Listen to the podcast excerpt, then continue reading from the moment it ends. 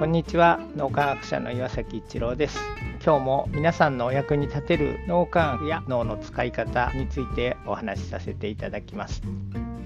僕が他の人よりも能力の高い部分もあれば他の人たちの方が僕よりもずっと能力が高い部分もあるし以前はですね例えば自分の能力の高い部分自分だけやっててずるいって他の人がちゃんと同じくらいの、まあ、仕事だったり何か分担をしてしかるべきじゃなかろうかみたいなことを思ってた時期がありました。でもそうすると物事がうまく進まないっていうかですねどんどん後手後手に回ってプロジェクトとかもなかなか進まないんですけどもある時はっと気づいて才能を私物化してはならないっていうことを聞いてですね自分の他の人よりも持ってる能力というか才能というかそれは他の人のために使ったらいいんだっていうことに気がついて自分が他の人よりもよくできるところは他の人以上に自分の分担でなかったとしてもやってあげると他の人たちも今度は自分の分担じゃなくてもその人たちが得意なところを余計にやってくれたりしてそうするとプロジェクトもどんどん動くようになるっていうことを経験したことがあります。そうするとなんか自分だけ一生懸命やってるのにずるいみたいな古分離思考っていうところですけどそれだと結局自分の能力出し惜しみしてるし熱意も上がってこないし考え方が多分マイナスになると思うのでうまくいかないことに気がつきました。なので他の人よりもできることはむしろ率先炊飯して他の人の分まで一生懸命関わるっていうのが考え方もプラスだし熱意もあるし自分の能力をみんなのために生かしてる。この状態で一生懸命他の人たちの役に立つようにっていう気持ちでいると素晴らしい大きな結果を引き出すんだという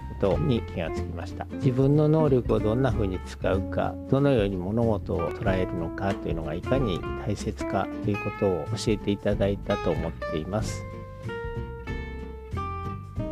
今日も何かのヒントになると嬉しく思います。ありがとうございました。この3分脳磨き気に入られた方はメルマガでも脳磨きのことを発信していますので脳磨きメルマガ検索してみてください。どちらからも脳磨きあるいは最新の脳科学のことを学んでいただくことができます。皆さんのお役に立てると嬉しく思います。今日も素晴らしい一日をお過ごしください。脳科学者の岩崎一郎でした。ありがとうございました。